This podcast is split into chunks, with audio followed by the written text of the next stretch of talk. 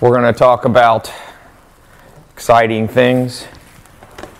Everybody wants to know secrets. That's one thing I've learned. Everybody's always like, What's the secret? What's the secret? There's that book. Has anybody ever read the book, The Secret? Watched it. Isn't it Rhonda Byrne or something? That book went crazy in LA. Everybody was reading that book for a while. So, starting on this concept of insider secrets, millionaire secrets. I was actually listening yesterday. I highly recommend listen. If you guys are on my Snapchat, you can see yesterday I spent all day pretty much in my room just um, reading, kind of catching up on stuff for the New Year's. And I was listening to Warren Buffett. He has a there's a new couple interviews. I always watch for the new YouTube interviews, and he has one on. It's relatively recent and of course, he's the, the great billionaire investor, and he was given all kinds of quote unquote secrets, although I don't know that most people perceive them as secrets. But I was also listening to uh, a guy, well, I was listening to a few people, and they were talking about research done. A Harvard professor, I forget what his name was, I think I wrote it down, Branfield or something. Um, and they were basically charting millionaires over the last 20 to 50 years. And there's a good book called The Millionaire Next Door. Some of you have probably read it. There's The Millionaire Next Door and there's The Millionaire Mind. I think those are the two books based on that research. What do you guys? A title. Okay, but do you need help? Yeah. Let me see it. What do you have?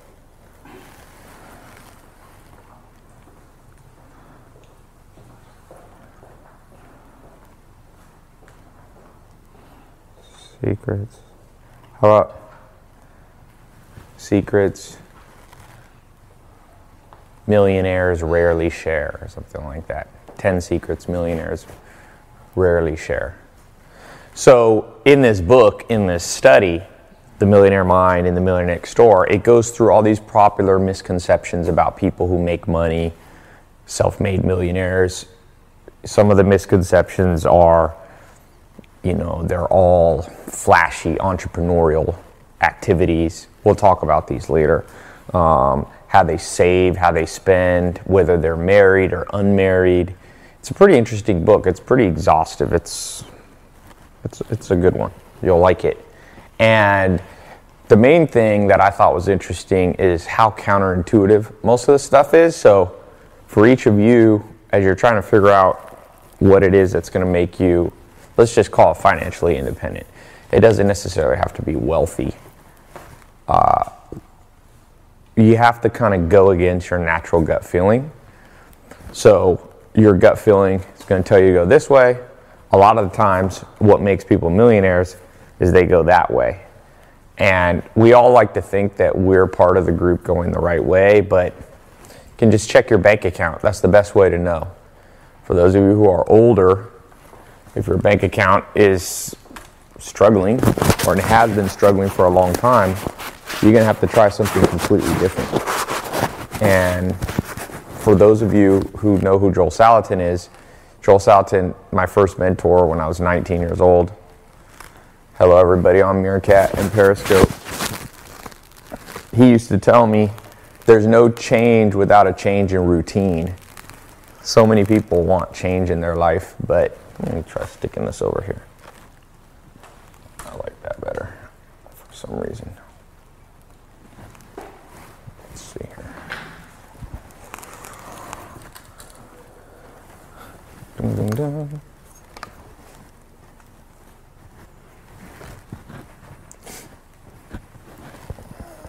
Ding, ding, ding. Ding, ding, ding. You'll need to adjust these a little bit, you guys can see. So let's go through 10 things. That's what we're going to do today. 10 counterintuitive principles that millionaires follow and most of us never learned. So this is part of this series. I call it What I Wish They Had Taught Me in School. What I wish they had taught us in school, right? Almost everybody regrets their. Whoa. Sorry, hold on here. Okay. That was weird. There we go. You got to line up these periscope and meerkats. So, okay, now we're good. So, what are the 10 rules? I'm to go through the 10 rules as quick as I can. Hopefully, I'll get to all 10.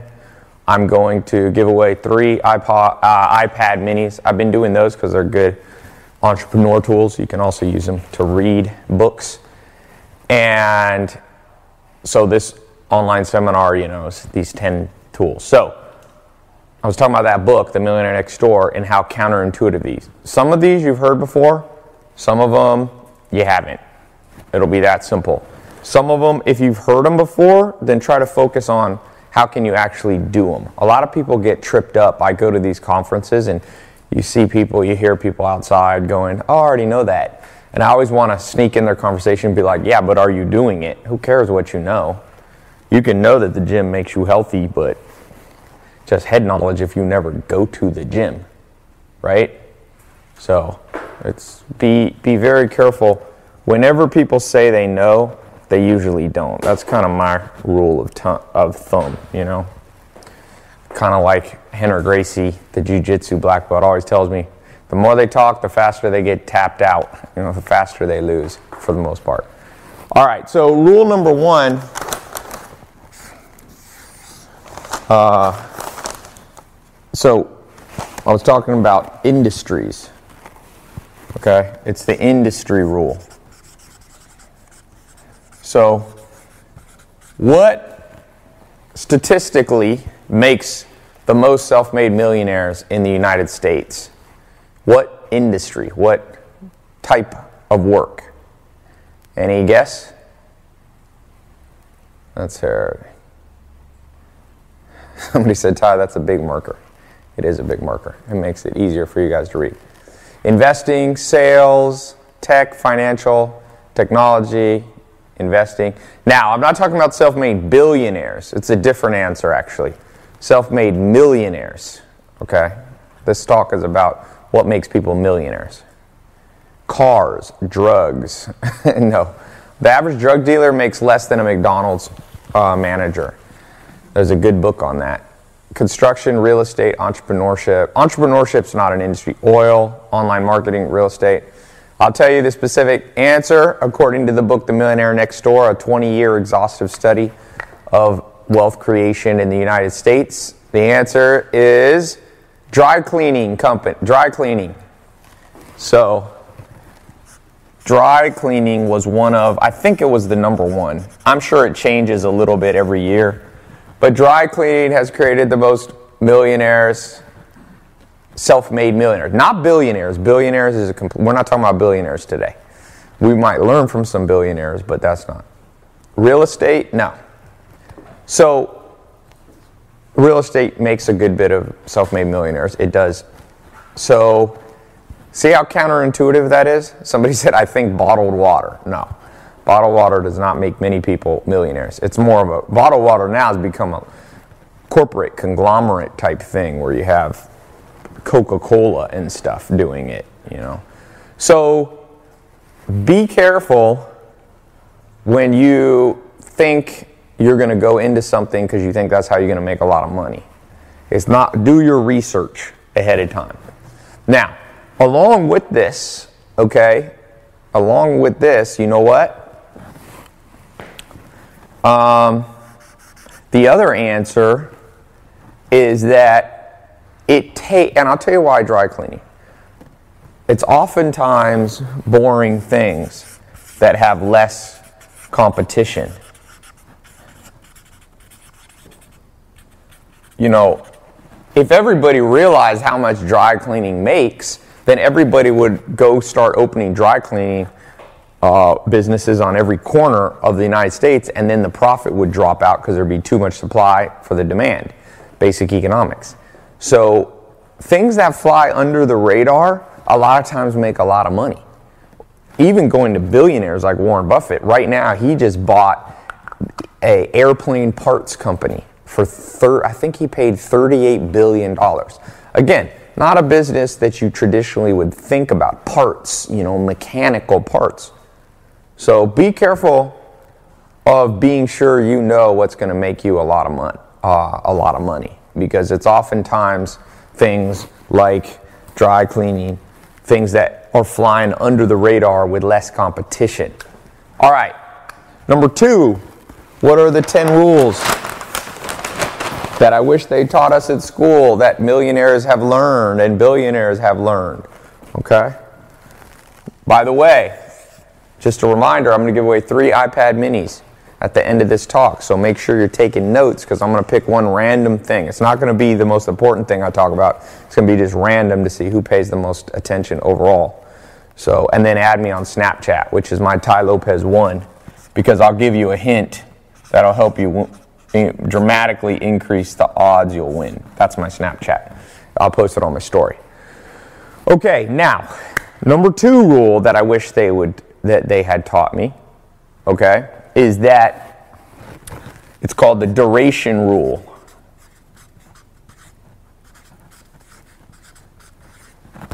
The timeline, you could call it. What is the average timeline it takes from somebody to start and somebody to become a millionaire in the United States? And it applies for most countries. Can you update that, the Word doc there? So what do you think? Let's take some guesses. Somebody said three years, 10 years, five years, six to eight, 10, seven, five, six, 10, 4, 20, 15, 2, 1, 20. All right, so we have all kinds of, uh, the rest is exactly the same? Okay, so the answer is somebody said three months? Oh, that somebody said 100 years. Yeah, in some way. So this is a trick question. Here's why it's a trick question. For the average person, average person will become a millionaire in what duration? A hundred years. Okay? So if you don't know the rules of money, you will become a millionaire. You just probably will be too old or possibly in the grave before you realize that accomplishment. So the average person is going to take 100 years. Now, that was the trick question. But the average millionaire who actually becomes a millionaire before they die, it took them, so the average self made millionaire took approximately 12 to 20 years. Okay? So the average person never does it in their whole life. That's what I mean by 100 years. The average self made person's 12 to 20. Now, for those of you who are, here's, I'm going to give you some good news and bad news. What age ranges do we have on here? Can you guys post your age, please? I want to, I need, these are live calls, right? So I can adjust what I'm saying to the audience. So what's the what's the range here? We got 43, 21, 30, 16, 42, 30, 19, 16, 21, 42, 18, 24, 38, 15, 37, 27, 22, 42, 53, 31 tomorrow, 14. All right, so you can see our range is anywhere. I think the youngest I've seen here is 14. Anna is 14 and I saw few pe- some people 50s. Did I see someone in their 60s? So we got people broad range. So here's the good news: if you are, oh, here's a 13 year old. Thir- if you're 13, 12 to 20 years doesn't look so bad because 12 years would be 25, 20 years would be 32 or 30, you know, early 30s. If you're 45, you know, uh, 12 years doesn't look as good in 20 years looks like you're 65. So the good news and the bad news is Mother Nature doesn't care about our chronology, our chronological time frame. It doesn't care if you're 50. It doesn't go, oh, you're 50? Well, you can get everything in one week. Now, the good news is if you are 50 or older, 40, whatever, you probably have a lot more momentum than somebody watching this who's 12. Hopefully. Some of you don't. Somebody's 11, they said. Okay, so here's what I want to tell you. Very important that if you look here between this, the average person and the average person who actually does it, you know, you're looking at 50 years. And a lot of people take about 50 years from when they get started to really reach some level of financial independence. So this is about being a millionaire. Let's not talk about, let's just say, what if you lived a nice life, you made six figures, you made eight, ten grand a month, 100, 120,000 a year. The average person is going to take somewhere between this. And you see that in the world, you know, you see 40, 50 years. Okay? From when they get started. So that means if you start at teenagers, a lot of people, most people don't really become financially independent until their 50s. I can tell you from personal experience one of my first businesses, I've started many businesses. I'm kind of a mad scientist, experiment, uh, experimenter. And I started a financial planning. I used to work for GE Financial. It's one of my only times I ever worked for a corporation in my life. And then me and a business partner, John DeWall, we spun off our own company. We said, hey, we can do this on our own as entrepreneurs. And we started this company, uh, Legacy Life Group. Now we just abbreviated LLG.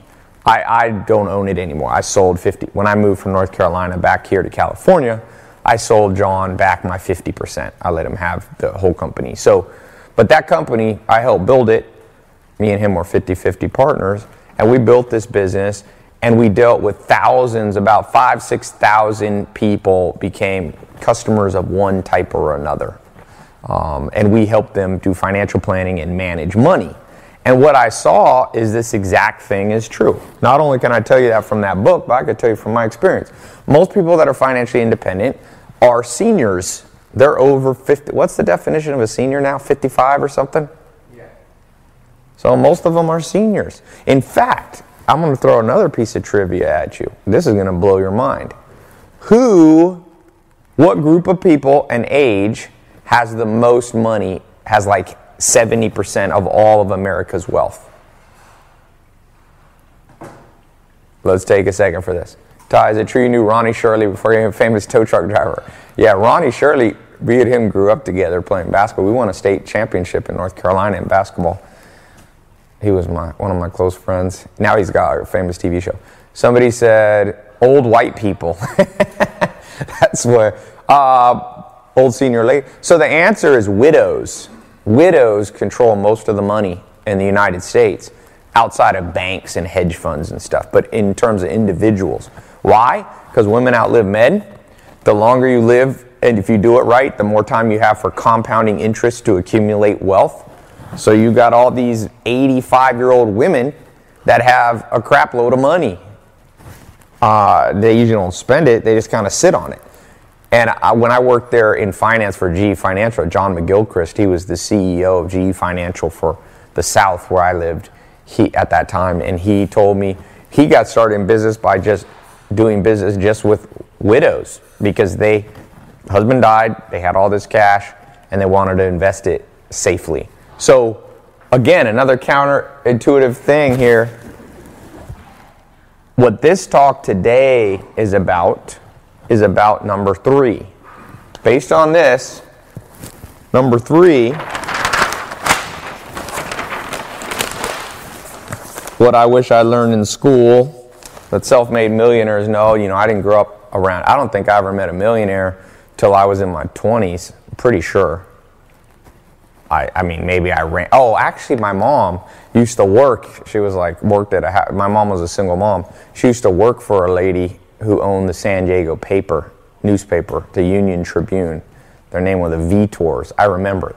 I was about five, and my mom took me to work with her one time at the house. She worked at the house, and um, I got lost. And they had an elevator, and I got lost.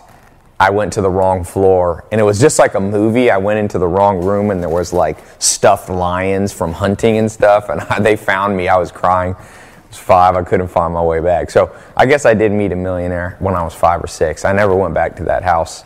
I remember. I remember I found the uh, kitchen, and I was like, "This is the biggest kitchen I've ever seen." But the third thing that I didn't learn growing up, related to the last things, is that there is a way to potentially cut the curve, cut learning curve. So here's another question What's the fastest billionaire ever made, self made in history? Not counting inheriting money. Anybody know? It's a trivia question here. I'm throwing lots of trivia at you for the New Year's. Test your damn knowledge. Who has knowledge? People always call me the knowledge guy. I'm like, all right, well, let's see if you got any brains. Let's go. Who knows? Anybody? Yeah, but you're cheating. Rockefeller, Bill Zuckerberg, Snapchat guy, Pablo Escobar. Okay, we're talking about legally made money. We're not going to include Pablo Escobar in here. Somebody put Voldemort, Elon Musk, Tai Lopez. No, I'm not a billionaire. Sara Blakely. No. Uber. Uber's pretty quick. The answer is the founder of Priceline. What's his name again? Jay Walker? Jay Walker, in one year, basically, uh, made a billion dollars, or even, I think, less than a year. Now, that's very rare, so don't count on that for your life. It's probably a once in a century event, okay? But, but, but, but, the span there you can see is kind of amazing. You got people that take 100 years, they die. You have people that take 12 to 20 years, and you have people doing it in 10 months. Now, some of that's luck, okay? I'm trying to pull up, I want to pull up and see the exact amount of time.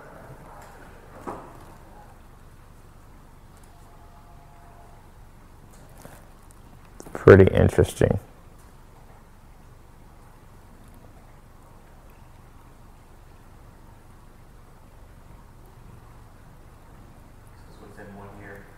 Yeah.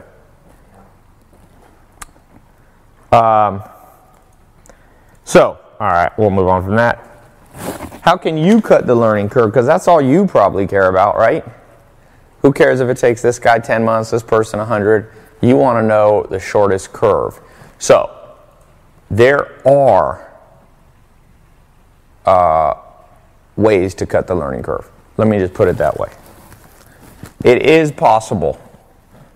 Is there a way? And the answer is yes.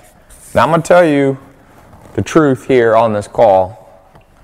Some of you have the potential to become billionaires here. Some of you don't.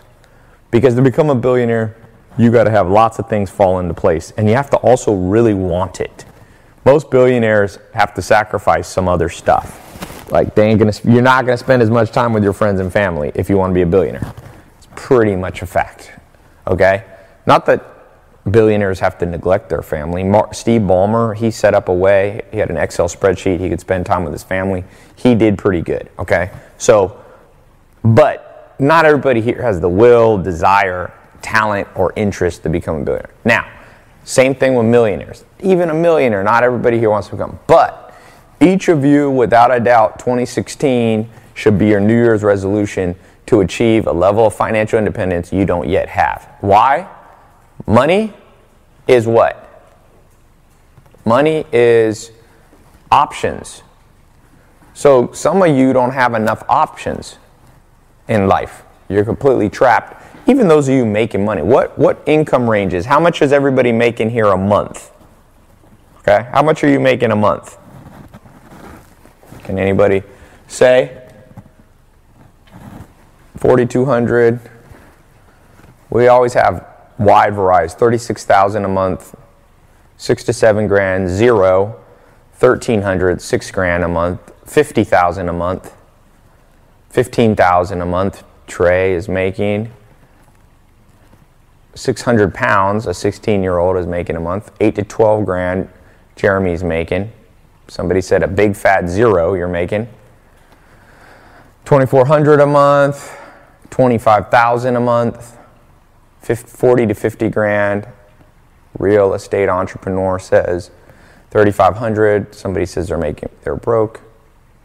Who's making the most here on today's call? Just so I know what the upside is. Who's making the most? Anybody here making it? We got 50,000, mo- I think is the most. Usually we'll have somebody making a million a month or a couple hundred thousand. 4,000.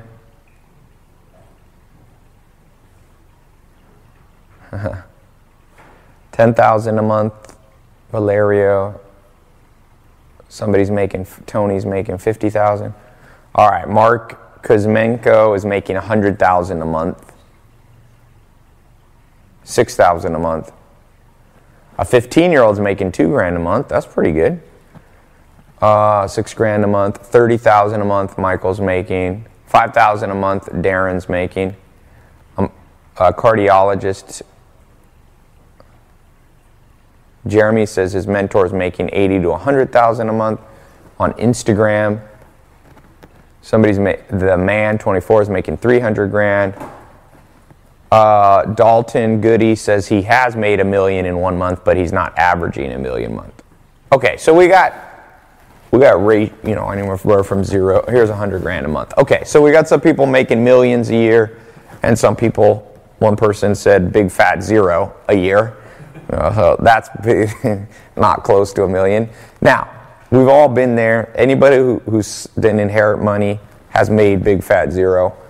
Um, so, nothing to be ashamed of. But if you could cut the learning curve, as we said, between 12 to 20 years and these people taking 100 years, you do pretty good. My goal is, and this is what I want to make a realistic goal for you if you currently are making nothing, um, how long should it take you to become a millionaire? I hope you can do it in 24 hours. I think the minimum realistic goal will be seven years on average. I'm not promising you seven years. I'm just saying, to me, if I lost all everything I was doing, sometimes that could happen to me. One day I might wake up and I ain't driving a Ferrari Lamborghini anymore. I'm driving a, you know, Prius or a LA Metropolitan bus, right? That can happen to us all. I'm not that attached to money. If I lose it all, man, you got to start over. So if I had to start all over, I believe, even if I didn't know what I know now, that I could build it in seven years, assuming I didn't get hit by a car any major issues. Okay? I think you can become a millionaire from scratch in seven years if life goes your way and you do everything right. That's the minimum to me. Now, that's average. I think some of you are going to take 12 to 20 years. Some of you are going to be able to do it in seven months. I, I, can't, you know, this isn't, these calls are not about predicting the future. Nobody who predicts the future. I don't think the average person will do it in less than seven years. Now, how long does it take to get to financial independence? Well, that I've seen happen for me, seven months. So, those of you know my story, 2001, broke as this guy wrote here, big fat zero. I had 47 bucks in my bank account, no car, all this. I was Clayton, North Carolina. If any of you ever been to Clayton, it's a little town outside of Raleigh, North Carolina. I came back. I had lived on, with the Amish for two and a half years with no electricity. I had traveled the world trying to find mentors. I found some mentors, got some good advice, came back to America and had that advice, but I hadn't put it in action. So I was broke, didn't have a place to stay, and uh, was ended up staying in a mobile home, sleeping on a couch. Now, at that point, I literally had zero. This was in two, early 2000s. I had literally no money. I don't even know if I had 47 bucks. I remember something like $47. That's why I said it. Uh, it might have been negative 47 for all I know. But what happened was as I began to use tools, I cut the learning curve. And literally, seven months later, not seven years, okay? So, seven years, I think, is the minimum you could count on from zero to be a millionaire. But Number four principle is that financial independence, and for those of you already making good money, uh, there's a pyramid here. I'll show you. So if you're already making 100 grand a month, financial independence still you have to go up to a prosperity level because there's different levels of financial independence. There's basic financial independence, there's prosperity, and then there's wealth. Okay? So financial independence uh, principle was that it is possible, at least for me at this point, it won't always be this, But it took me seven months approximately, and I made a right around 70 grand um, from one company. I, I don't remember, I should go back and try to calculate off my taxes and all that, but I made around, I remember seeing a, a 1099 for like 70 some thousand. And I had another business I had started. So I would guess that I roughly made a hundred grand. Okay? So I went from zero to a hundred grand. And it took me roughly a little over, it was a little less than a year and a little more than half a month. Something, I mean, half a year. So something seven, eight months. So that was because I'd tried that before and hadn't been able to do it. But I had found ways to cut the learning curve. So, what are those ways? Those are the next six things we're going to talk about. How to cut the learning curve. Okay? Is it possible? Yes. Is it possible to be a millionaire in a week? Probably not. Is it possible to be a million a billionaire in a year? Probably not. Is it a, even a smart goal? Probably not. But financial independence as fast as you can. Some of you are already in a ton of debt. You know, I, I wasn't in a ton of debt. When I was sleeping on that couch, I luckily, I had no money, but I didn't have a huge amount of debt. I'd never went to college.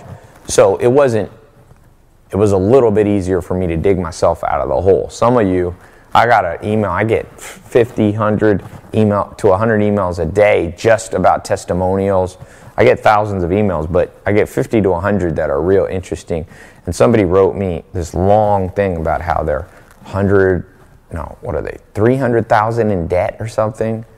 And then now they can't, they got kids and can't hardly feed them. It was a sad story. And so, you know, it can be a little harder for that person to get out. Now, here's the deal.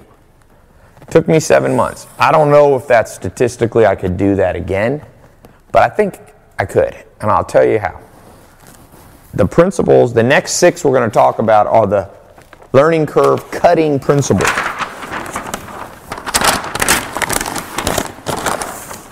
So, yesterday, if you guys are on my Snapchat, you saw me watching some videos by a guy named Brian Tracy. Uh, you've probably heard of him before. He's a pretty famous speaker, public speaker. And he has a very fascinating principle that he talks about in his books. I was reading his book on negotiation, by the way. I'll try to talk to that a little bit later. I got a special bonus for some of you guys too. There's more than these 10 principles. I'm going to record, I got a bonus that I'm going to give. I'm going to open up the accelerator in a little bit for those of you. And for the first 20 people getting the accelerator, I got something. I'm only going to give this to 20 people today. You'll see why a little bit later. But the number five thing that Brian Tracy was talking about, he says they did this fascinating research. It was a Harvard professor that he studied under for 20 years.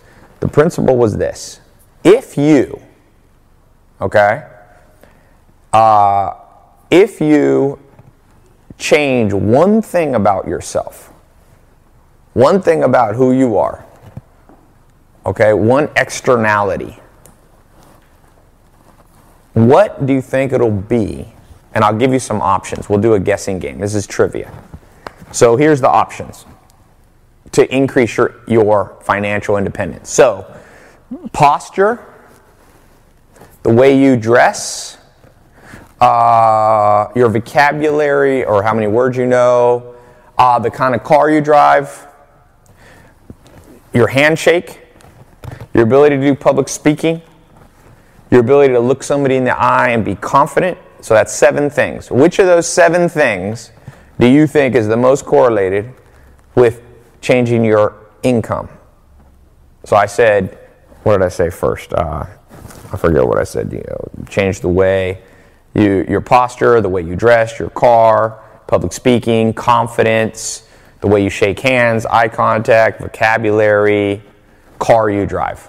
Somebody said posture, confidence, confidence, communication, posture, confidence, vocabulary, confidence, confidence, eye contact.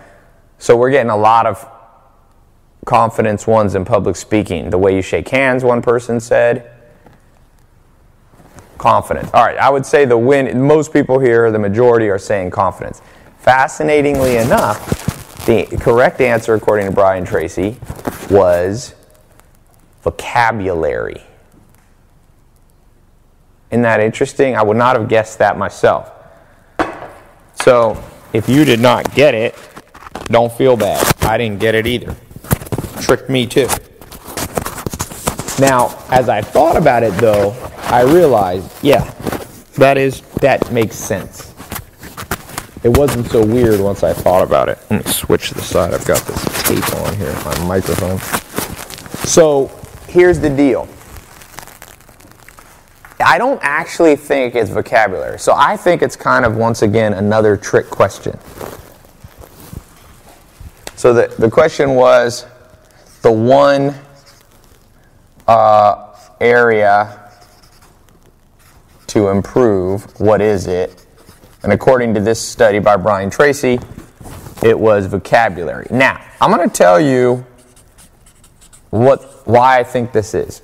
It's a trick question because I don't think you can just go out and memorize a whole bunch of dictionary terms. I don't think it would hurt you, but I don't think it's going to get you what you want. I don't think you can just increase your vocabulary. Everybody know what the difference between correlation and causation is? Causation correlation is often a mistake people make. They think just because something is correlated that it's the cause. So people go, just because it's correlated that people who are wealthy have a bigger vocabulary, it doesn't necessarily mean that the vocabulary is the cause. But, but, but, but, here's how you go. Think about this. Somebody who knows 600 words about money or you know 600 words about life related to financial independence. And another person knows 10,000 guess what? What's the main difference besides vocabulary? Is it just the vocabulary? What in order to have a big vocabulary what else do you have to have? Anybody? Yeah there you go. My favorite word. You have to have the knowledge. It's not the vocabulary, that's the mask. If you lift up the mask, I'm going to tell you what's underneath the mask. It's somebody who knows stuff. And so at the end of the day, I do this test now at every play conference I speak at. I call it my can I stump you test. And inevitably, I can stump everybody I spoke at one of the largest or you know most prestigious universities here in LA uh, about a month ago. I spoke to their business school, and I was like, man. I talked and I asked a question. There was four professors that came. They wanted to hear me speak, so they came from other areas, and they couldn't follow what I was saying, which I thought was bizarre. I don't think I was so smart. I think they were too specialized you got to have broad range of knowledge. So when I started talking about stuff, they were like, "What does that mean?"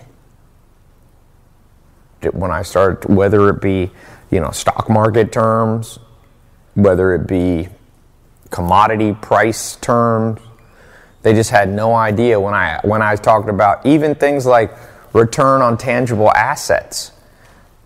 How often growing up did you hear uh, return on tangible assets. Did your parents or teachers ever go, you know what you really want to know in life? You need to know your return on tangible assets. Does anybody here know how to calculate return on tangible assets? Now, why, and why does it have the word tangible? What about just return on investment? That's ROI. You hear that a lot. Or you might hear return on just assets in general. People have heard of return on investment, but do you know what the number one investor in the world cares about?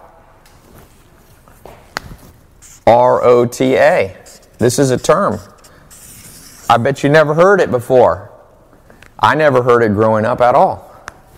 Return on tangible assets.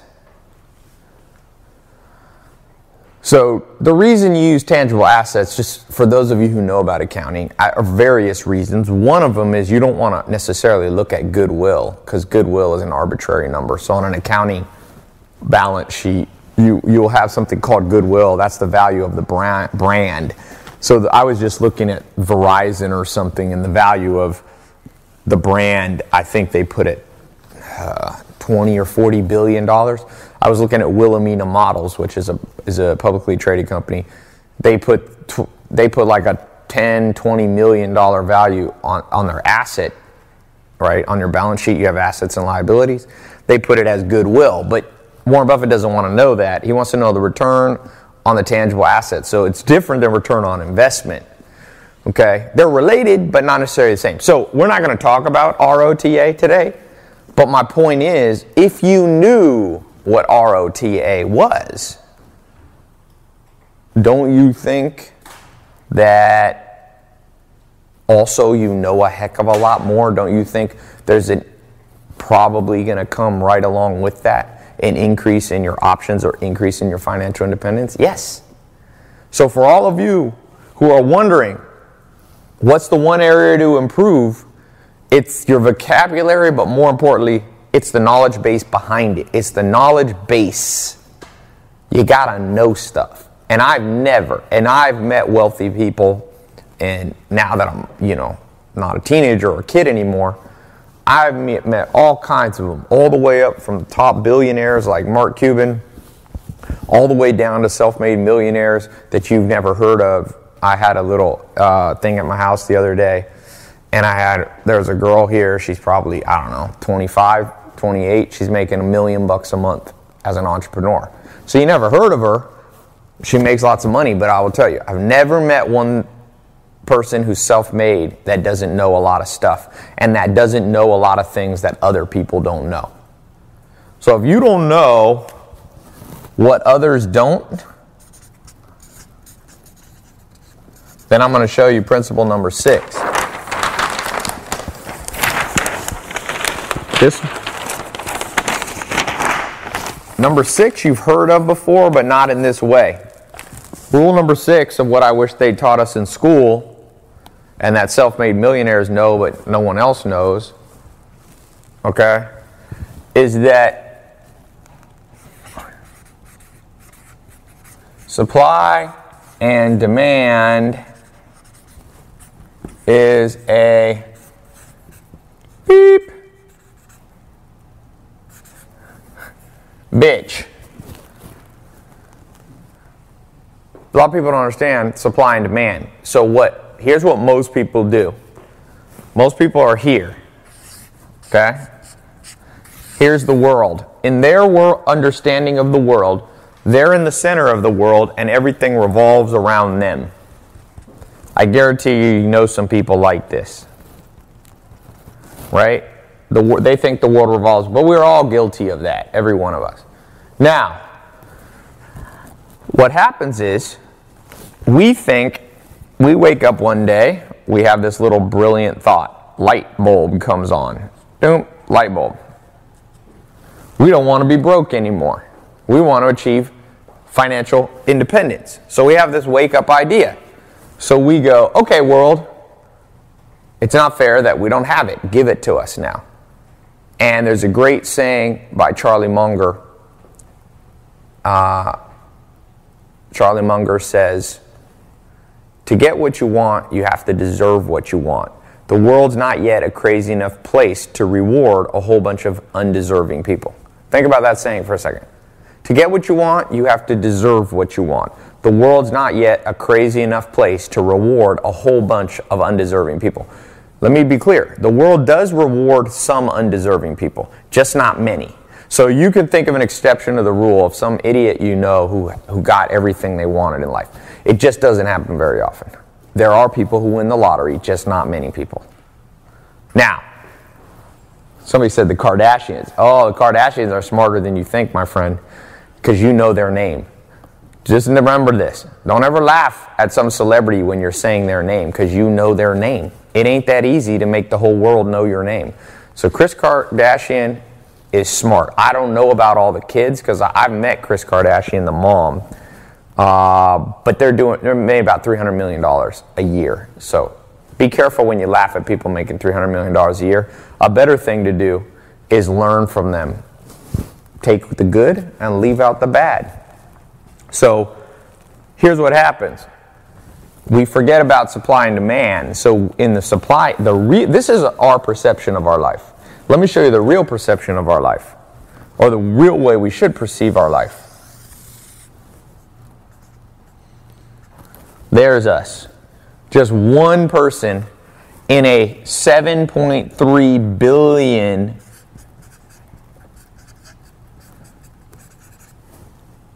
uh, person planet. Here, there's just one. We are thinking about numero uno. But what happens when, know, we all know reality wise, right? There's 7.3 billion people that want to be successful.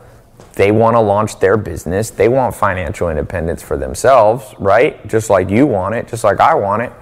So when you don't understand this, and you're thinking like this is bad way to think, and this is good.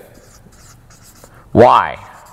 This one respects supply and demand. And it says this We're owed nothing. What you want, you must pursue. Now, if you do it right, what you want will even pursue you back. But think of it this way you wake up one day, you're a guy, you're, you want to get a girlfriend or get married. So you wake up and you go, All right, I want a girlfriend. And so you start going, hmm, who do I want to date? Now, if you think in this world right here, you'll be like every girl in the world, I'm the center of the world, every girl in the world wants to date me. So you'll just, I was at a party once and uh, I was waiting and, and, it was me and, um, uh, what's her name from Transformers? Megan. Megan Fox was there. She's super beautiful girl. I was talking to her for, she was just there for a minute. And um, when I saw Megan Fox, I was like, she's pretty. And if I started thinking like this, I could have just been like, she's obviously going to fall in love with me. No, supply and demand says she has a demand, she wants a good guy, and there's a supply of 7.3 billion people. So I can't just walk up to her egocentrically and be like, yo, why don't I have your number? Your number should be in my phone. Put it in my phone. We're going out tomorrow. No. But a lot of people, as goofy as that sounds, that's how a lot of people are when it comes to finance. And you even see some of the things that people hear about making money, like visualizing and stuff. That's all good and dandy. I'm not against visualizing. I'm not totally against the secret. But you got to be very careful about not being egocentric and just going, I'm going to visualize that Megan Fox instantly is in love with me. I'm going to visualize that, that my bank account is now full instead of empty. It's not that simple. I think visualizing is one component of a many part formula. So, a better way to think about it, I call it the good way, is to understand when if I see Megan Fox, that she's got 7.3 billion, or I don't know if she likes women, but let's say there's 10 million potential men that likes her, or that would more. I mean, that, that are candidates, right? She would like them back. And once you start thinking like that, all of a sudden you go, hmm, I better work out. Now, some people will tell you it doesn't matter your physical condition, whether people find you attractive or people shouldn't judge you by how you look. But this is a false statement. All of our DNA is coded that we want to be around health. It's not about beauty, it's about health. So every I grew up on a farm for 10 years. There's not one, you know, these zoos like the San Diego Zoo, when they bring in a rhinoceros female and they want to have rhinoceros babies, they bring a rhinoceros male. The woman rejects the woman rejects him a lot of time. She doesn't find him quote unquote rhinoceros attractive. And uh, Dr. Helen Fisher, who's one of the premier sociologists in the world, she said she studied 100 mammal species, and there's not one species where the female will indiscriminately mate with, with a male. Not one. Every one, every species from duck, rhinoceros, you know, giraffe, and humans, they're picky. And another way of saying picky is supply and demand. Meaning they have other choices. And so for you to make a million dollars or $50,000 or a billion dollars, think about this. A lot of people have to go, I'm going to give you my money. That is how McDonald's became a billion dollar restaurant. That is how Mark Zuckerberg built Facebook. That is how Jeff Bezos built Amazon. A lot of people, I think Amazon makes something like $80 million a day or something. I don't know if that's updated number, but whatever. That means a lot of people who could be spending their money at Walmart, they could be spending their money at Brookstones, they could be spending their money at Kmart, they could be spending their money on other online retailers. They go, nope, we like Amazon. So guess what? Jeff Bezos, who's probably the most successful entrepreneur of our time of the last 10 years, without a doubt. I mean, he's worth $42 billion. And Amazon, Elon Musk, um, I got to hang out a little bit before with Elon Musk. He's worth 13 billion, but not everybody drives a Tesla. Everybody uses Amazon. I would say Jeff Bezos is the number one Amazon uh, entrepreneur of our time. He did it because he understood that he, Jeff Bezos, and his little startup called Amazon. Remember, at the beginning, Amazon was almost bankrupt. He realized that there's supply and demand. There's obviously demand. People want to buy stuff, and there's a lot of people willing to supply it. And if he didn't do it better than anybody else, he would never have any money. And so when you think about your life, what are you better than anybody else at? Or at least in the top 1 or 2%. Because if you can't think of anything, mark my words, you're going to struggle financially for the rest of your life. I promise you. It's supply and demand. Everybody remembers this. This is the most, this is macroeconomics 101.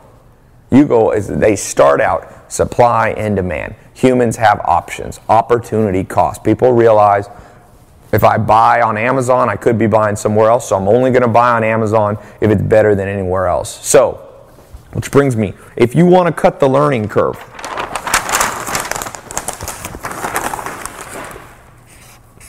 understand this principle, the 1 to 100 principle. And it's not what you've heard before. Here's what you've heard before in life 1 to 100, how good you are at something. I don't care what it is, whatever you like to do. For some of you, it's art. For some of you, it's, you know, restaurants. For some of you, it's hotels. For some of you, it's fitness. For some of you, it's real estate and finance. For some of you, it's an app, a social networking app, acting. Uh, you name it, I'm sure somebody on this call has it. But if you don't understand the 1 to 100 principle, guess what? You're not going to make a place for yourself in the modern world. It won't happen. I will bet, unfortunately, against anybody who thinks that way. So think about this. What were you told in school? Most of us. I was told, hey, you know, work hard and do good and everything's going to work out for you. Save your money, work hard, uh, go to college, all those things, right? Those are the basic things that we all learn. Now, is that what's happening? Are people who just work hard making the most money? No, go to any restaurant. The hardest worker there is the busboy, and they make the le- they may don't make as much as the restaurant owner who's probably sitting at home. So it's not just necessarily who works the hardest. Uh, if it comes down to save your money. Well, right now, if you save your money at the bank, you're getting half a percentage point, which doesn't even keep up with inflation. So, saving money is good, but it's not the complete solution. Uh, go to college. Well, go to college work for some people. Some of you should definitely go to college doctors, lawyers, accountants. And some of you are just pure wasting your money. And I can't tell you who you are. It's not a one size fits all formula. Some people should go to college, some people shouldn't. That's a whole nother conversation. But I will tell you this if you violate the rule of uh, supply and demand and the rule of the 1 to 10 principle, you can go to college full time till you're 80. It's not going to help you, and here's why. All those things save money, work hard, go to college what they were trying to say is get out of a one, this is an unskilled person. So a one is somebody who will never be employed. Nobody wants to hire an unskilled person. That's a one. Okay? Now, a 50, so here's a 100. A 50 is just the average worker. So the average person in America makes something like 40 to 50 grand. Okay? They're not broke, but they're not financially independent. They, uh, Daniel Kahneman, the Nobel Prize winning economist, says around 70 grand is when you become financially independent. So the average, the 50, so you got a whole bunch of unskilled people, they have zero money, no income. 50. Now, what you've been told is you work hard and you'll become an 80. Okay? Here's the problem with, with an 80. See, if you work hard and go to college and save your money, you become an 80. Now, the problem here was with, based on the principle number six, is that with the law of supply and demand, at 80, how much do you make? And here's the sad thing you only make like, let's say you make 69,000. You make right because of supply and demand and the wealthy getting wealthier and the, and the way that capitalism's working. It's moving how far, and this is represents your skill. So you have no skill here out of one. Here is you're the most skilled in the world, okay? At something. You're the number one neuro, uh, you're the number one brain surgeon. If you're the number one brain surgeon in the world, you're 100, you're to be making lots of money. You're to be making a million bucks a year, two million bucks a year. If you are, you know, a secretary at the hospital, going to be making 40 or 50,000. So what happens now is when you're an 80, the way that inflation is going, which means every day your money's worth less money, uh, it's worth less value.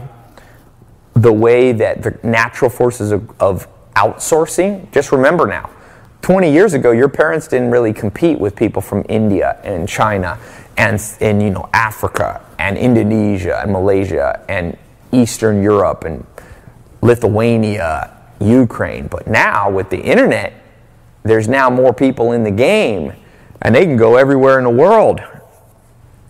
You're competing with a 19 year old kid who lives in New Delhi or something like that. So what happens is it's slid. At 80, when you're an 80, you're still not making even financial independence. So let me focus in here. So, what happens between 80 and 100 on this scale? Well, the people that you know of, that you hear of, right, are like 95s or above. So, these are the, we'll call them the well known. So, when you, I don't know if Jeff Bezos is 100. I don't know if he'd consider himself that. But he's pretty dang close to 100. I think we'd all agree with that right? Bill Gates, I don't know if he's a perfect 100, but he's above this 95.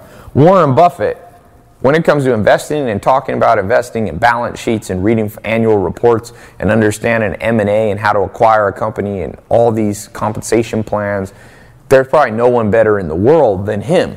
When the US economy crashed in 2008, who'd the president turn to? They didn't they turned to Ben Bernanke and all these uh, head of the Federal Reserve, but they also called in Warren Buffett, just a private citizen, like, help us. So he's probably a nine. I'd say Warren Buffett's a 99. I don't know if anybody can be a 100, just like I don't think anybody's a 1. So my question to you is if you're at an 80, you're making under. The real money comes when you become a 95 or above. Now, you might say, but Tai, how do I become a 95? How do you become a 95? Well, it's not as easy, it's not as hard as you think. You don't want to become a 95 and compete with Warren Buffett, but what if you could be a 95 in one teeny thing? What if you could be a 90? Somebody said, Tai, I'm from New Delhi, India. I'm that kid. Cool. There's somebody here from New Delhi. So, for each of you, what could you become super, super good at? I don't know if you'll be exactly a 95, but you can use this as a visualization tool. The 100 principle says it used to be okay to be a 50 to 80 if you wanted to have financial options in your life. But now the game's changed and you got to be in this area. So that leads me to principle number eight. Boom. Here's principle number eight. In order, you guys notice how each of these builds on the next one? Right? All these secrets, they perpetuate or they push the next secret forward. So number eight is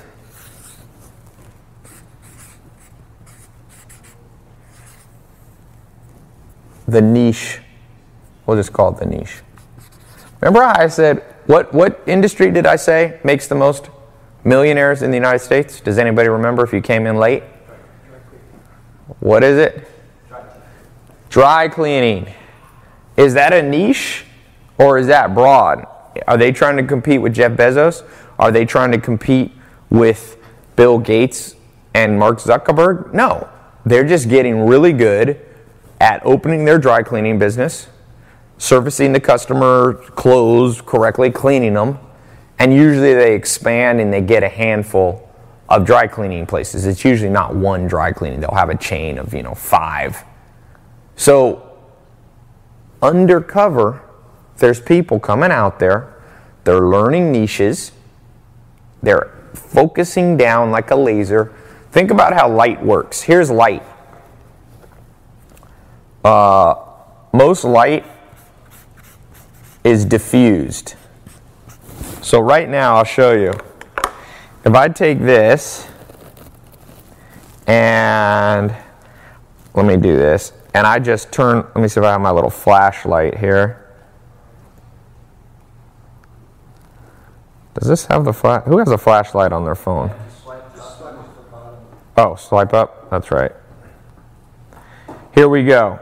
So I got my flashlight on. Does everybody see that? It's not very strong. Anybody blinded by this? You know why you're not blinded? Is because the way this light is working, it's just diffusing out. Here's my phone. By the time it reaches here, it's so diffused, and it's obviously not a very strong light, but it gets diffused. What's the difference between that light and a laser? A laser is the opposite. All the diffused light gets, or all the light gets brought together into a focal point, and base. It's like Star Wars. Who saw the new Star Wars with the lightsabers? A laser is diffused taking all that light and doing the opposite. Instead of one light diffusing, all that light being focused. And you know what? You can cut the most, uh, the hardest metal objects with a laser.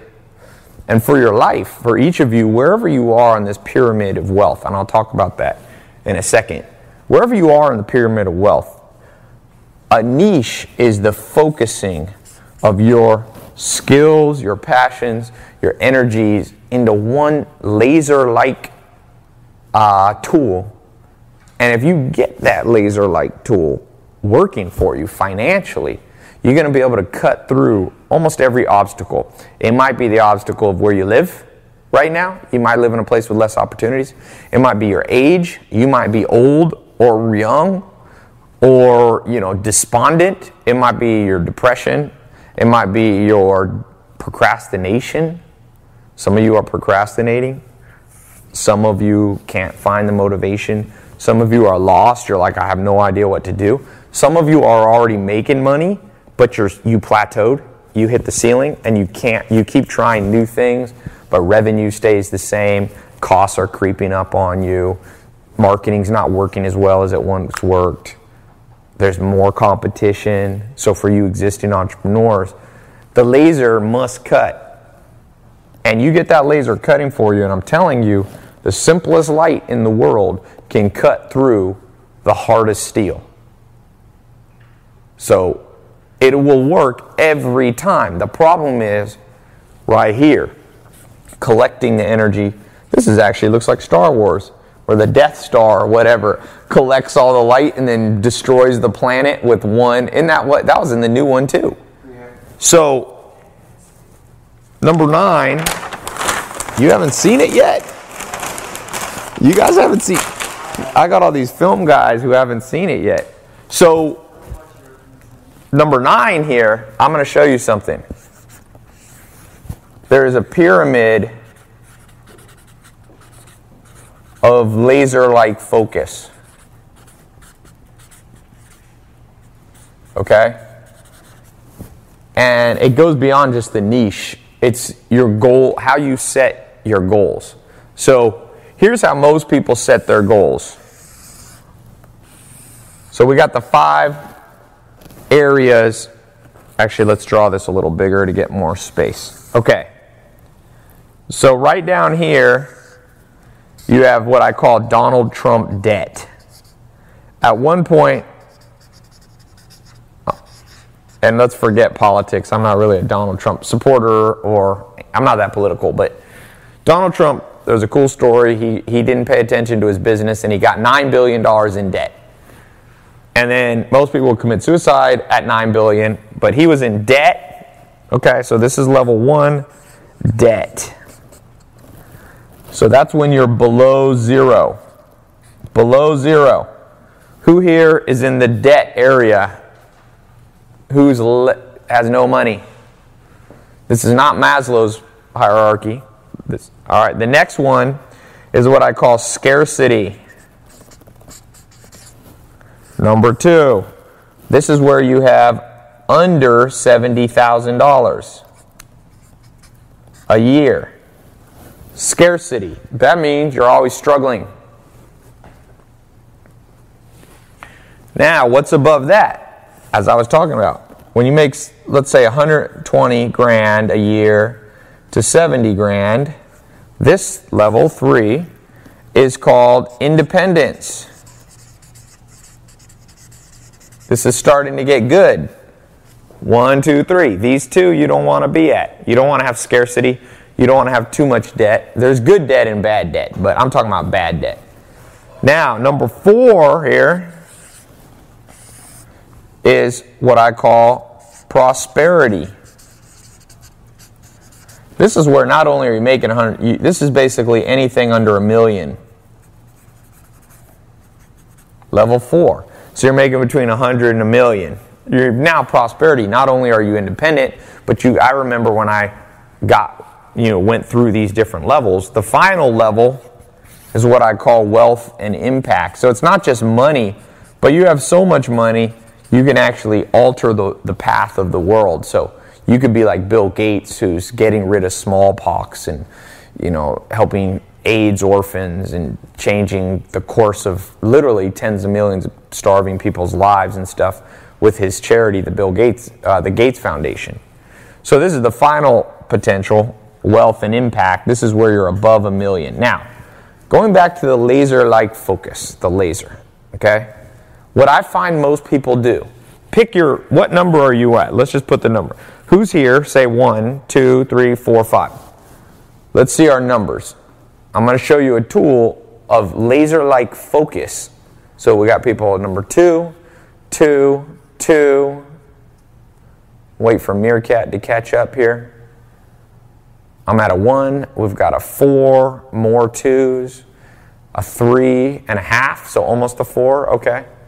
A one, a three, a three, almost a four, a three, a one, a two. Again, one, two, three, four, five. Where are you? We've got lots of twos. We've got three and a half. A one to two. I'm a three, but I, you say you're, but you feel like a two. Now, I'll show you something. I've been through these different levels. I remember being in debt. I remember being scarce, having scarcity. Luckily, I never had Donald Trump level of debt. Never had billions in debt, but I have had debt scarcity. I remember this. I bought an online program that showed me uh, showed me how to make more money.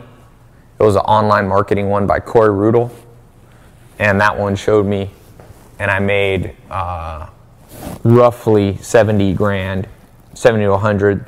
So I went over Independence. I remember this. This is the first time I could afford going on a trip. I went to Puerto Rico for the salsa dancing conference. I had enough money. I couldn't believe it. That was when I knew I was here. Prosperity, you know, when you make a, over a hundred, between a hundred and a million, you start actually being able to, when you got an idea, you got enough money to fund it, you start to be able to get employees, people helping you, you're not doing everything yourself. You know, you really get a lot of options. And then if you can cross over and make a million bucks a year, and you, you know, whether it's gross or net, I'm just, that doesn't matter, but for the sake of this conversation, once you start seeing seven figures go through your bank account, whether it be business or personal, it really, you realize, wow, now I can really do the stuff that I want to do. Now I can, you can really start helping charity too. You know? Somebody says there's another step between 100 and 250. Yeah, but I mean, I, I lump all that for now. We can just call it prosperity. now, here's where people go wrong. I've gone wrong, and I bet you've gone wrong. Here's what's wrong don't do this. I think I can get a little further away there.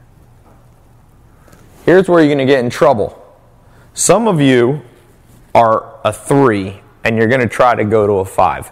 This is the violation of the niche and laser like focus principle. You can't focus that far out. If you're a one, why are you focusing on making a million dollars? You should be focused on getting out of debt and getting at least into the scarcity mode. Scarcity is better than nothing. And if you're in the scarcity mode, why are you trying to make prosperity? Why aren't you just trying to get to independence? There's a great talk, an interview with Forbes, Steve Forbes, Jay Z, and Warren Buffett. They're all sitting in a room. Uh, sounds like a joke. There's a joke. There's three guys sitting in a room Steve Forbes, Warren Buffett, and Jay Z. And you know what they said? No. Um, but it's fascinating talk. You can find it on uh, YouTube. And what they asked for advice, Warren Buffett's advice, Jay Z was asking him. And he said, You know what? My mentor, and his mentor is a guy named Benjamin Graham, taught him most people in life, they're playing baseball. And they don't have laser like focus and go, let me just hit the ball and get to first base. Or if you like soccer, for those of you not in the US, if you're the goalie, do you try to score? If you were the goalie and you tried to score every time, they would kill you. That's, why, that's how serious people take soccer. So if you're a goalie and you go, yeah, I'm just, every time I get the ball, I'm going to kick it as hard as I can and try to score. That's not laser like focus. Laser like focus is I'm the goalie. I'm going to get the ball to, you know, the mid, whatever. And then midfielders are going to get it to the forwards. And then the forwards are going to work together and score. That's how you play soccer. If you're in baseball, get a whole, what Warren Buffett, his exact words are get a whole bunch of first base, uh, a whole bunch of base hits. Just boom. And he says if you get enough base hits, you score a lot of runs. So if you just go from here to here, one step with laser like focus, and then here to here, and then here to here, and then here to here, not only, and I'm going to tell you this, I this is advice I didn't take because as I got in my 20s, I did meet some self-made millionaires. And they were my mentors. Guys like allan nation guys like dr gordon hazard gary townsend mike murphy. And one of the things that allan nation told me he said tai listen to me. Be careful of trying to make too much money too fast. It'll trap you. You'll be unhappy.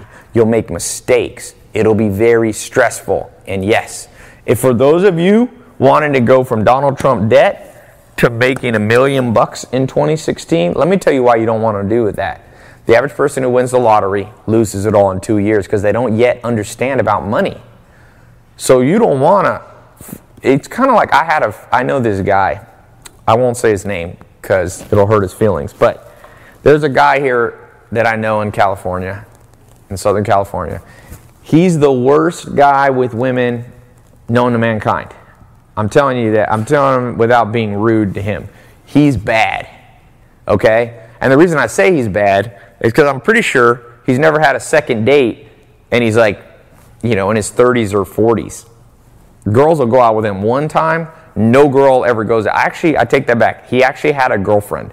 In 20 years of knowing this dude, or 10 years of knowing this guy, I never saw him with a girlfriend except one time. He finally got a girlfriend. But this dude was bad. Okay? And I told him, I said, we'll call him Mr. X. I said, Mr. X, there was this girl, we were out, and she was cute. Not amazing, but cute. And I said, why don't you, and she liked him. And I said, why don't you go out on a date with her? And he, this is what he said. He said, no, she's not pretty enough. And I was thinking, bro, you are down here at the debt level of dating. And seriously, he only wanted the highest level in the pyramid. And I said, why don't you learn how to get a cute girl to go on a second date with you? Do well. I mean, this guy was bad. Everything, I've, I've been around him when he was with girls. It's the most painful thing you ever see. And on top of that, like his car is all nasty. Any girl he's ever picked up. I actually had another friend. I won't say, this is funny. Uh, I knew this guy in Miami, and I, so I was in Miami, um, and he let me stay at his place. And this is not Zach, by the way. Zach's not that bad. It's not. No, no, it's, it's actually not Zach. Neither of these. No, Zach's not that bad with women. Uh, Zach could be charming. No, this dude's bad. Like he's almost like you could make a movie about him. But I went and stayed in Miami, and he let me stay at his place. So I went to the place. He was out of the country, and I spent the night there. And the first night, I woke up and I was like itching. And I'm like, what the heck? Did I get bit by mosquitoes? All the windows were closed. Then this dude had bed bugs in his in his house. That's what I finally found. I like looked at the sheets and there was bugs going around them. And I'm going, what? And so I started looking around the house and I'm like, this place is dirty. It kind of looked clean from the outside, but like if you pick something up, it was like dust. And so I hired a maid to come. The maids came. It took two maids two days to clean a teeny apartment. And I came back while they were cleaning, and they had a load of where they were like sweeping up the dust. It was this high. I've never seen a mound of dirt that high. They had moved the furniture. So when this guy came back in town, I was like, dude, thanks for letting me stay at your place, but I want you to know it was messy, man. I had to, this place is nasty. And I, I said to him, I said, I don't think if you ever have a date come to your place, I don't think this is good. And you know, it's funny. He texted me the next day. He goes, You know what? Maybe you're right. I meet all these girls that like me. We go out for a while. The first time they come to back, they come to my place, they never call me back again. And he couldn't figure out what it was. so I said, dude, they probably go in the bathroom. They're so disgusted, they, you know, never go back. So the point was for this guy, and this is a dude, by the way, who only wanted to date like supermodels. I was like, why don't you just laser like focus, clean the room? Basic, clean up. That's right here. Just clean. Get out of debt, so to speak, and move up to here. And that's going to get you a second date, man. You can't just always have second dates. And then, boom, move up and up. And the next thing you do, you know, you're marrying the girl of your dreams or dating the girl, woman of your dreams or the man of your dreams. And when it comes to money, the amount of scattered thinking is so insane. If you talk to your friends who don't like where they are financially, I promise you that no, if you listen to them, just take them out to dinner, just test this. 20 minutes, let them just talk about life. And what, so when they start saying, yeah, my business isn't doing as well, or I hate my job, or I'm not able to pay the bills. What do I need to do next? Just ask them, well, what do you think you should do? And I'm going to tell you what's going to start happening. They're going to be like this right here. They are going to be like this light on my phone. Oops. There you go. The light is just going to diffuse out in such a scattered way that you'll realize that this is never going to cut through like a laser to the real solutions that they need. So, for each of you, I want you to start thinking laser like focused. If you're making $50,000 a year, you're at scarcity. Just focus on financial independence. Forget the news, forget MSNBC, forget Entrepreneur Magazine. All those are good, but forget the articles showing you the people making $100 million. Forget the people showing making, you know, the next Mark Zuckerberg. Why would you want to become the next Mark Zuckerberg? Why don't you just buy a whole bunch of lottery tickets? When I was 10, I was going through the aisle at a grocery store in San Diego, and I told my grandma, let's buy one more ticket. We bought one more lottery ticket, $1. And I remember scratching it off, and the extra ticket I told her to buy, we won a hundred bucks. And I remember that was the most money I'd ever seen because my allowance was a dollar a week back then. My mom used to pay me for doing chores. So I'd make 50 bucks a year or something. And maybe on my birthday, I would get a little more money. So I had $100 now at one time. It was the most money I'd ever had. And so immediately, what did I do? I went and bought a bicycle because, um, like I said, my mom, she was actually married to my stepdad at this time, but they were busy. They both worked, and I had to walk to school. And it was pretty far up a hill. So I was like, I'm gonna get a bicycle, then I could ride around the hill and it won't be so bad. So I took the hundred bucks, I bought a bicycle. It was a mountain bike, like a Huffy or something like that. And then, interestingly enough, it got stolen within one week. I remember being like, damn it. But then I was the first way I learned easy come, easy go. So I lost it. But I thought I was smart. So Christmas came, and I said, my, my mom said, Tai, they used to tell me they have $200 they could spend on me for Christmas. That was growing up, they always would tell me that. We got two, I think later they made a little more money. It was $300, maybe 400. They never spend more than two or 300 bucks. But so I, I said, they said, what do you want? They used to give me a choice. And I said, I want $200 and $1 lottery tickets. Please, that, cause I just had this good experiment, experience so she got me that 200, she gave me 200 lottery tickets, I remember. And so I will, can I have those? That food? So it was Christmas time. I got this $200 uh, worth of tickets, and I remember scratching them off. And after like 10 tickets, I remember going, uh oh, this isn't going so well, because I hadn't won anything yet. Boom, scratched. I scratched through all 200 tickets. I don't even think I made 20 bucks. And I remember thinking, it was funny, I remember thinking this would have got me a whole bunch of toys. And now all I have is $20 to go buy, you know, because my plan was all very simple. I'm going to get $200 worth of tickets. You know, five of them are going to, or five or 10 of them are going to win 100 bucks. Instead of me only getting 200 bucks, I'm now going to have a thousand bucks and I'm going to go making money. So, you know, blah. We know how that works. And that's what happens. That analogy is mo- what most people do. They see some lottery ticket result. They see the fact that this guy started a social network and he made a lot of money fast, so they go, I'm going to make an app. I'm going to make it doesn't but it doesn't work out for them. Cuz they're like I, I was when I was doing Christmas. I was leaping around for stuff instead of what? Building the foundation. And if you go back to the earliest principles that I gave, what really cuts through stuff is a base of knowledge.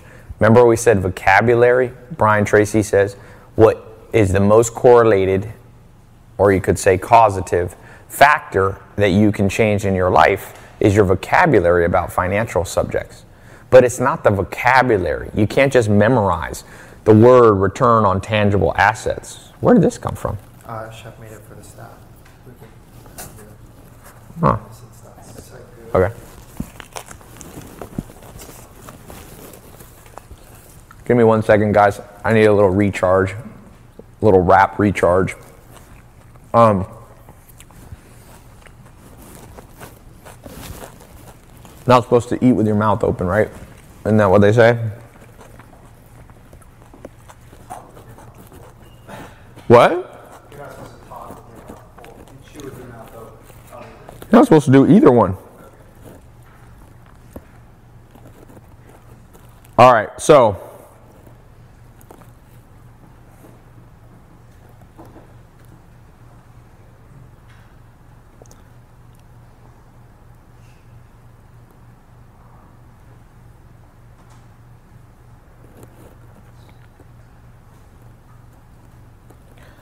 Oh, okay.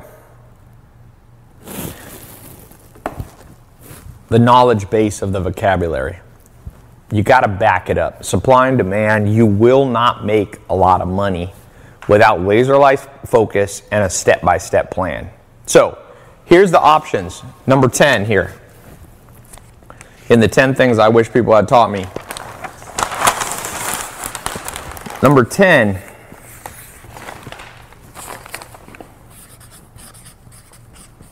What's your strategy? Does everybody agree that the knowledge base you're working with is what is most likely? Knowledge base and focus is what's going to change your life around financially. I hope everybody agrees with that, right? You got to know stuff. Jeff Bezos, if you sat in a room with him and start talking about Amazon, he's not going to be like, well, I don't know much about the business. I just leave it all to my you know, COO or my personal assistant. No, he's going to know everything about the business. When you talk to Warren Buffett, Buffett about investing, he's not going to be like, well, I just use, I just use the stock recommendations and I just use the basic tools that are on TD Ameritrade and that's why I have $70 billion. No, he knows all kinds of stuff. What's your strategy? This is my question for you right now. And let me sample. What is some what are some of your guys' strategy right now? Specifically? What are you going to do to change your and move up the financial pyramid in 2016? What's somebody's plan? What's your strategy? Real estate. Targeting certain people. Finish your degree. Marry a rich girl. I actually have a friend that was his only plan marry a rich girl. And he actually married a girl that's kind of rich, but then she thought he was rich so when she married him, she stopped working. She was a doctor. So now they're both poor together. So that wasn't a great plan for him. They both thought they were getting something they didn't get. Somebody's plan is making strategies making real estate videos, niche and high risk loans for realtors, understand the important, uh, make a basic app and improve it over time, learning accounting, improve marketing, promote your gaming app, focus on internet marketing, staying positive, joining 67 Steps, getting hired after your IT, social media business, making an app. Okay. I think it was Benjamin, it was either Thomas Edison or Benjamin Franklin was asked the most important thing that anybody can have, uh, the most important tool. You know what he said? The most important tool? And the most rare tool in the world is clear thinking. Clear thinking. You got to have clear thinking. That means, that's why I say strategy, not a plan. You got to be able to think through what's going to go wrong. You have to be able to invert it. You got to be like an army general. And good army generals have lots of tools. They understand how to flank, they understand how to manage and motivate troops, they understand every area of the business. They understand artillery and air, and they understand ordnance and all of those things. And that's what makes them a good general. And they bring them all together. And so, the most powerful thing for each of you going forward, what your real strategy should be, is to, uh, I call it A and E, not the TV show, to accumulate and execute. But to accumulate and execute what? Well, your strategy. But where does the strategy come from? This is the hard part. The strategy comes from, and this is the bonus point, one of the bonuses I'm going to give you. Memorize this word.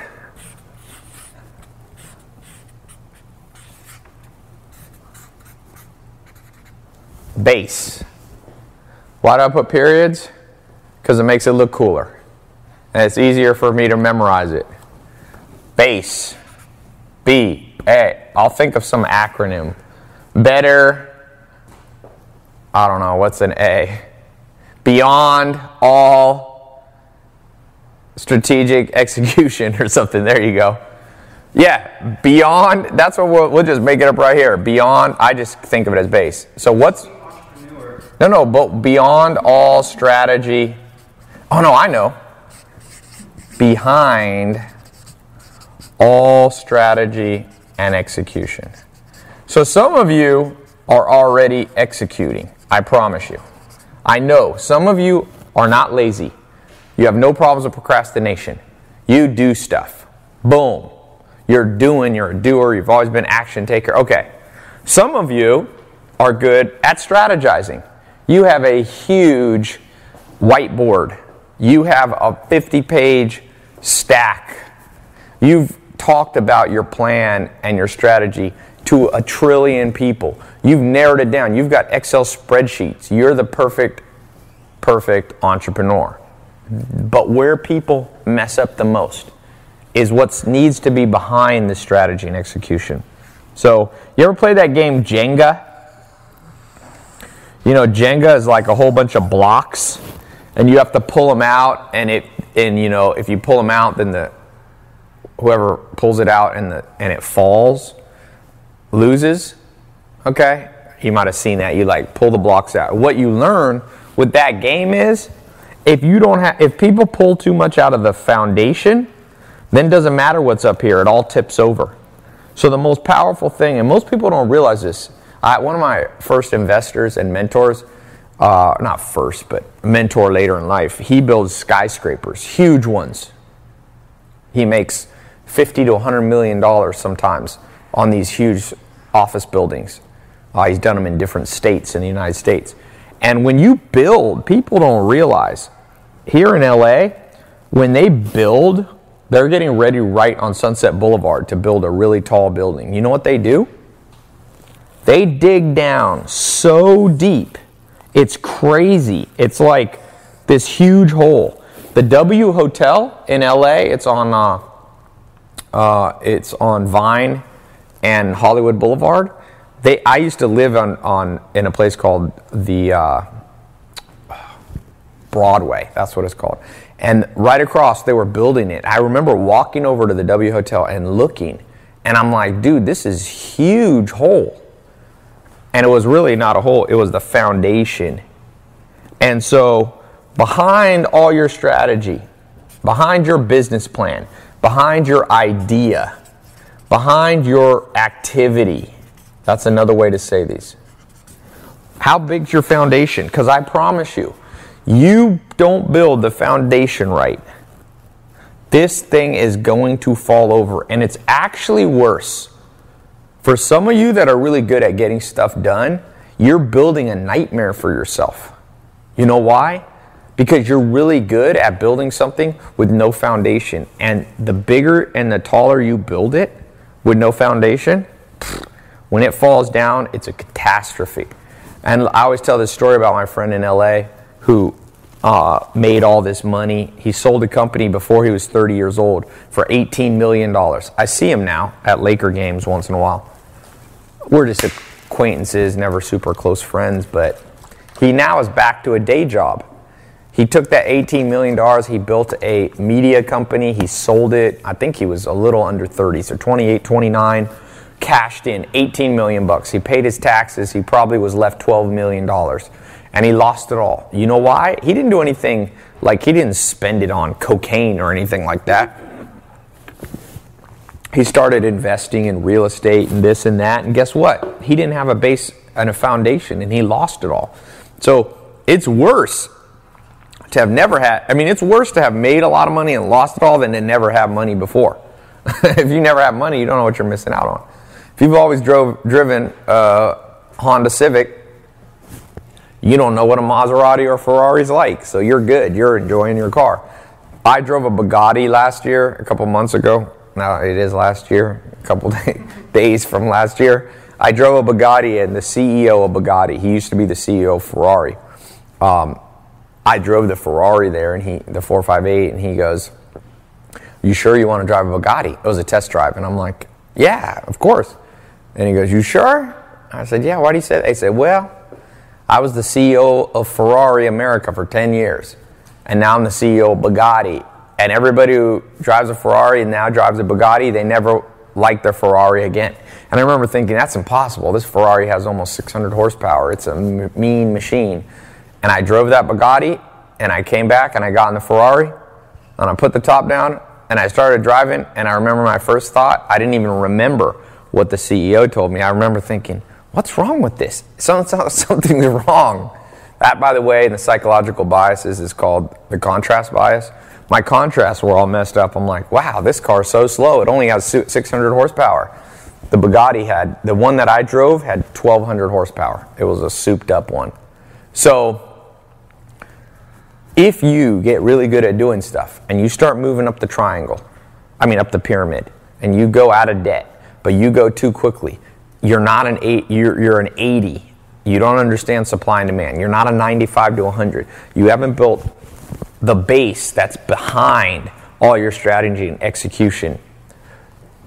You will fail nine times out of 10. You'll be like my friend who made 18 million bucks and has nothing. Build your base and build it so deep that when the storm comes, your building is the only one still standing. There's a there's a quote um, a parable in the Bible that says uh, Jesus Christ said something like, you know, there's two men. One built his house on the sand, and one built it on the rock. And said, when the storm and the wind came, the house that was built on the sand washed away. And the person who built on the rock, it said, no matter how strong the storm was, no matter how strong the water and the wind was, it was still there. It might have got damaged, you might get battered, but you will survive and you will thrive. Somebody said, Tai, is failure part of success? Yeah, there's different kinds of failure. If you build your house on the sand and you fail, the thing washes away and you're dead and you never recover. There's a myth about failure. You want to fail, but not too much. As Professor Dawkins, Richard Dawkins says in his book, The Selfish Gene, he's the Oxford or Cambridge professor. Which school did he teach at? Oxford or Cambridge? You know, Richard Dawkins says the problem with trial and error is that trial is deadly often, and error costs a lot of time. So, what you want to do is build your base wide enough that yes, adversity will come. One thing I thought interesting and I was reading a book yesterday and it said on average crisis comes every 3 months in your life. Every 90 days expect some kind of crisis.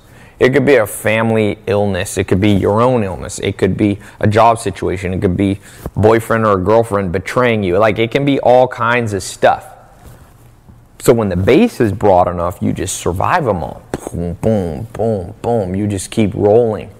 Now, so my real question for each of you is what's your strategy to build your base? This is the real question of the hour.